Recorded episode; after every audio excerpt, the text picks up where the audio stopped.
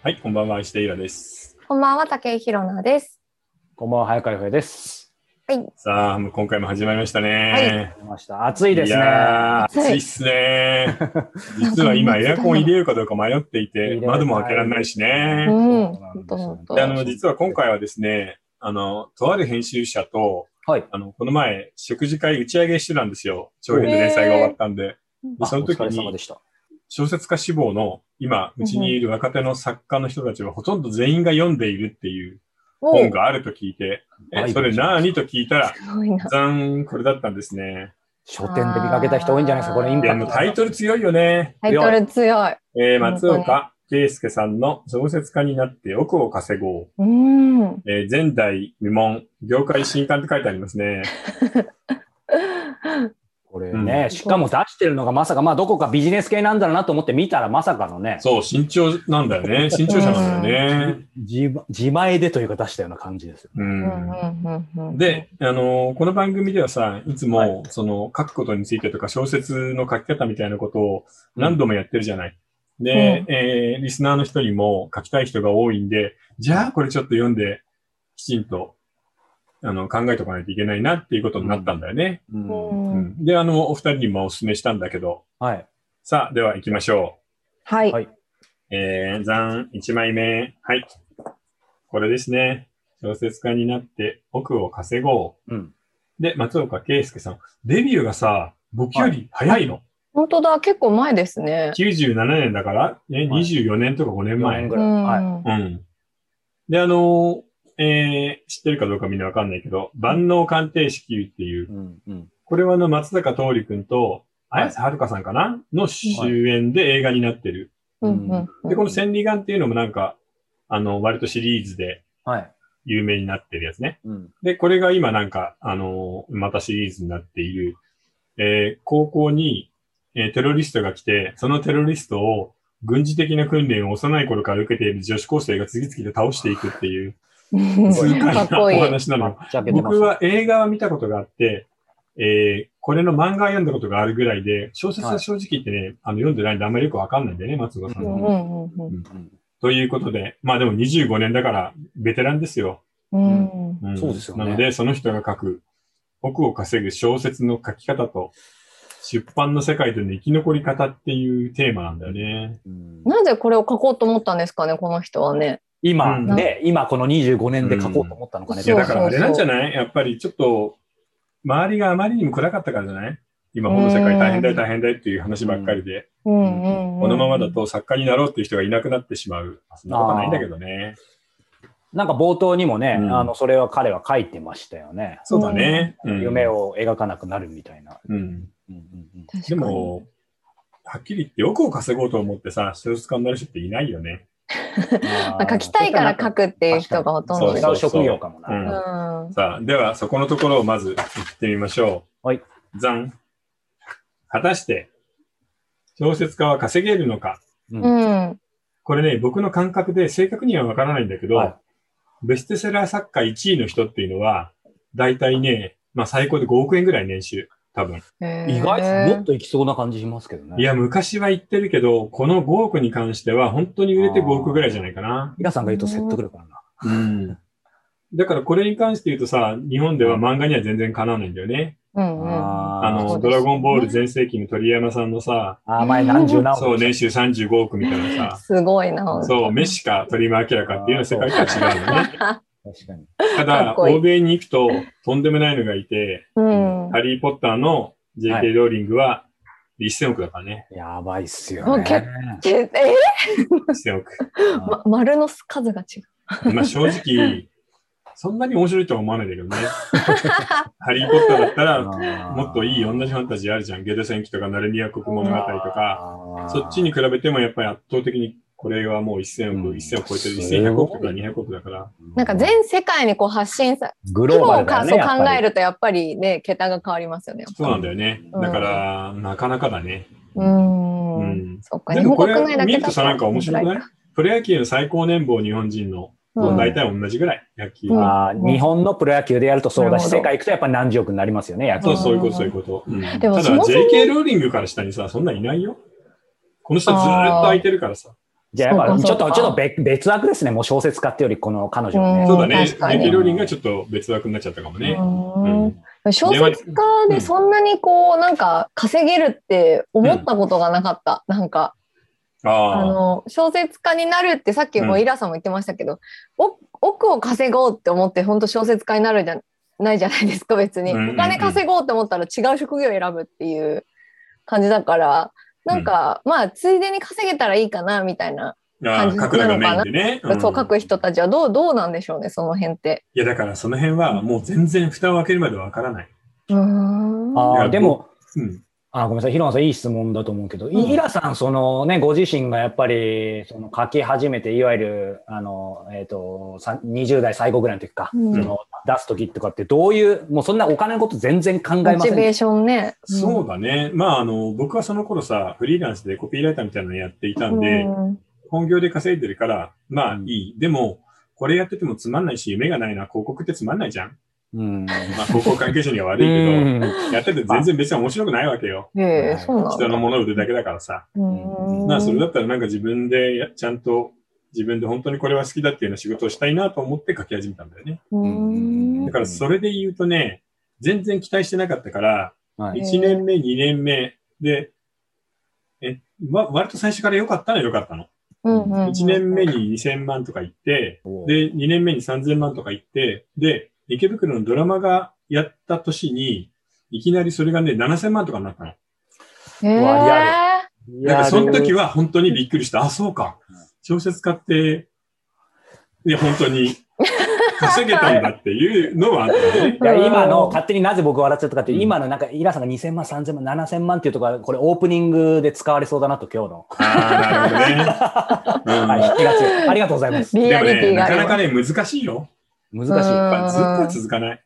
そうか、そうか。うん。まあ、なんか、狙っていけるもんでもなさそうですけど、まあ、狙っていける感あります。でも、あとなんかその、自分の才能がそのままお金として返ってくるじゃないですか、小説家って。なんかそれがすごいこう、なんて言うんでしょう。評価がお金で返ってくるから、すごいなんか、ダメージが大きそうです、その減った時の。ああ、そうだね。でも野球の選手もさ、まあ、ゴルフも、役者さんも、みんなそうなんじゃない？うん、そうか、まあそうですよね。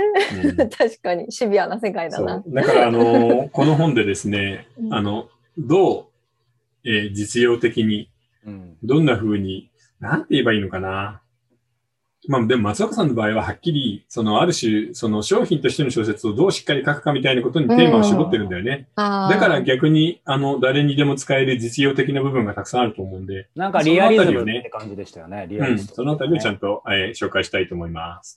さあ、じゃあ、無料部分は、そうですね。この辺ですね。はい。お便り。じゃあ、お便り、はい、いきたいと思います。フランスからいつも楽しく聞いております。先日近所の書店で少年のフランス語版、コールボーイを主人にプレゼントするため購入しました。その際に男性書店員さんに、この本はお世辞抜きで素晴らしかった。この本のおかげで今まで知らなかった日本人の性の世界を知ることができるし、西洋と違う考え方や感じ方をたくさんの人に読んでほしいと思ったよ。僕はこの作家の大ファンになったとぜひ伝えてほしいと言われたので、こちらに書かせていただきました。これからも作品楽しみにしております。ということで。ありがとう。でも、少年はさ、フランス人には受けるよね。まあ、確かにですよね。実はね、以前ね、フランスのブックフェアに、招待されていって、地元のフランスのさ、日本の小説を出している版元のさ、社長さんと飯食いながら話をしたのよ、打ち合わせ。で、2作目は、池袋が出てるんで、次は何がいいかなって言ったら、いや、集英社からこういうのがあって、これは日本でも結構売れてるんだよっていうことで、推薦した覚えはある。それが本になったんだね。これ、それこそ、なんかフランスで映像化とかできないですか？逆に普通なの。ありそう。ってこともない。ね、面白いよね。全然ありだと思うけど。でもそういうのさ、パリでそんな話を聞くとちょっと嬉しいよね。いや、嬉しいですよね。ありがとうございます。なんかその国によっても、なんか受け止め方って違うでしょうし、もし映画化になるとしたらね、表現の仕方もちょっとずつなんか、その国によって違うみたいなところがあると面白いなと思いますけど。そうね。いや、なかなかでしたね。ありがとうございます。ありがとうございます。じゃあ質問。いきたいと思います。昔の小説家の放蕩の話やゲスな逸話あれば教えてくださいという。いや、ゲスっていうかさ、昔はめちゃくちゃだったんだよね、みんな。そうなんですね。うん。そんなに立派な小説家ってどんな人がなる職業だったんですか、昔って。昔は山師とか、詐欺師とか、頭のいい詐欺師とか山師みたいな人がやる仕事だったの。一か八かで。普通じゃないですか。そう。なんでだろう、ねえ、だってそりゃそうじゃん。究極のことを言えばさ、うん、だって空想とかホラ話でお金を稼ごうって思うような人っておかしい人じゃない。人の心を動かすわけですからね。そう、それをどう使うか。そう、だからそれが素晴らしいメインに転べば、うん、まあアーティストになるし、うん、ね、ひどい方に転べば本当の詐欺師になっちゃうからさ、うんうんうん、なんかこう今現代でいうとこう小説家とかってこう割と崇高な職業っていうイメージの方は強いですけど、いつ頃からそうなったんですかね、じゃあ。いやだからそれはもう本当にここ何十年かで、それ以前はさ、小説家が家に来たら娘を隠せって言われてたんだよ。どういうことですか、なんで。いやだから結婚して子供がいても、女の子と見れば誰かで構わず手を出す。うんうんうん、どうしようもない公職感であるっていうようなことを片手の人たちは言ってたわけよ。役者だったり小説家だったり音楽家だったりするのはみんなそういうものだって。でも家宅の人とか見るとちょっとそう思いますね、うん。まあ、彼は家宅の人のなんては小説としては本当に素晴らしいじゃないですよね。なのでまあなかなか難しいところだよね。エピソードは本当にいっぱいあるんだけど、ここでは言えないんだよね。なるほど。じゃあ無料部分で聞く質問じゃなかったですね。そうね。高速道路で移動中に急におごって車を止めろって叫んで、うん、お前たちなっとらんって言って高速道路の道端に全員正座させた。うん、その作家がおごって。そっから何をしたかっていうのはちょっと無料部分で本当に言えないんだよね。下世話の話なんだけど、これはとある有名な作家の実話なんだけど。何それ聞きたい。いや言えないよ本当に。言えないんだよ、もう聞いたら大笑いするんだけどさ。じゃあ後でこっそり教えてもらおう。はい、ありがとうございます。はい。そして番組からお知らせがあります。6月にまたオンラインの公開収録、すみません勝手に作ってます。本当だ。私あんな意味が私になってる。創作に不可欠な感性、ボーイズラブということですね。いいね。今回これが受けなかったら大人じゃやめた方がいいんじゃないかという必須。いや本当そう思うよ。石田イラと勝手に書いてますが、いや強い企画。うん、題して21世紀の全クリエイター必修ボーイズラブの世界です。イラさん一言お願いします。いや今なんていうのかな、とにかく、男女間が古いとダメなんだよね、クリエイターは。生き残らないの、古い人は。なるほど。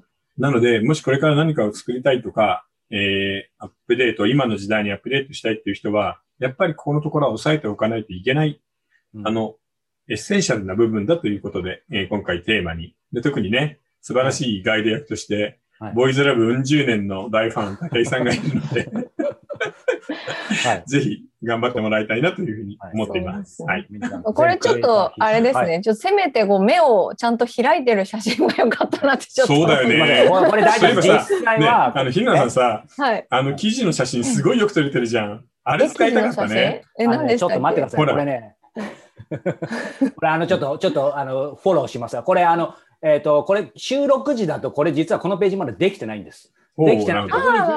動いてるひろなさん入りますから大丈夫です。なるほど。そうですね。ご安心ください。ひろなさんのちょっと、その今の、突っ込んだひろなさんが怖かったんで、そこは。そうそうそう。うん。角川の写真がすごい出来が良かったんで。角川の写真ね。そう、あれを使えばよかったんです。修正をしまくりのね。はい。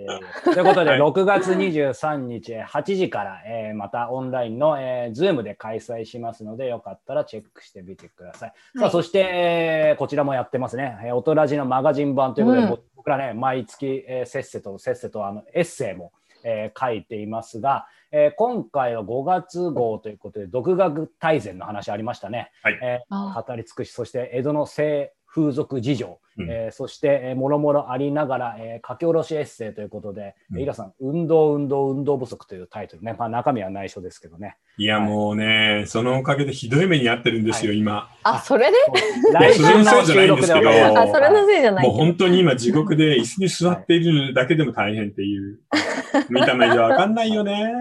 いや、もう今、すごいサポーター巻いてるからね、腰に。あらちょっとこの辺はまた来週ね、詳しく聞きたいと思います。はい、はい、ということで、こちら、オトラジのマガジン版 Kindle で、はい、アンリミテッド会員の方は無料で読めますので、こちらもぜひチェックしてみてください。ということで、小説家になって多くを稼ごう。この後後編でたっぷりと、お話をしていきたいと思います。それでは後ほど。はい。